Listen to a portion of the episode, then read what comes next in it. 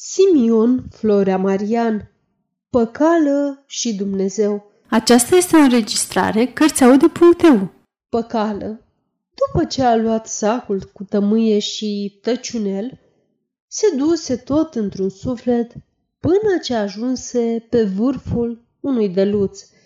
Acolo, apoi se puse jos și sacul lângă dânsul. Șezând el lungă vreme lângă sac, îi veni în gând să ardă tămâia din el și apoi să se ducă mai departe. Cum a venit el pe gândul acesta, de una se apucă să strângă vreascuri din toate părțile, le puse peste oaltă și puind sacul cu tămâie peste dânsele, dă de foc vreascurilor ca să ardă.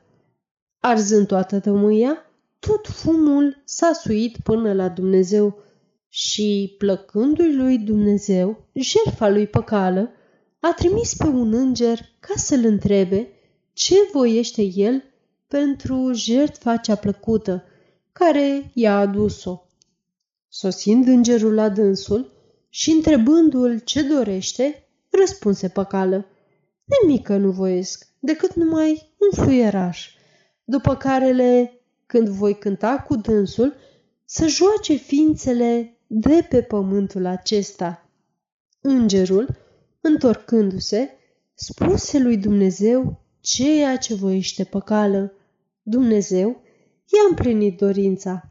I-a dat un fluieraș după placul său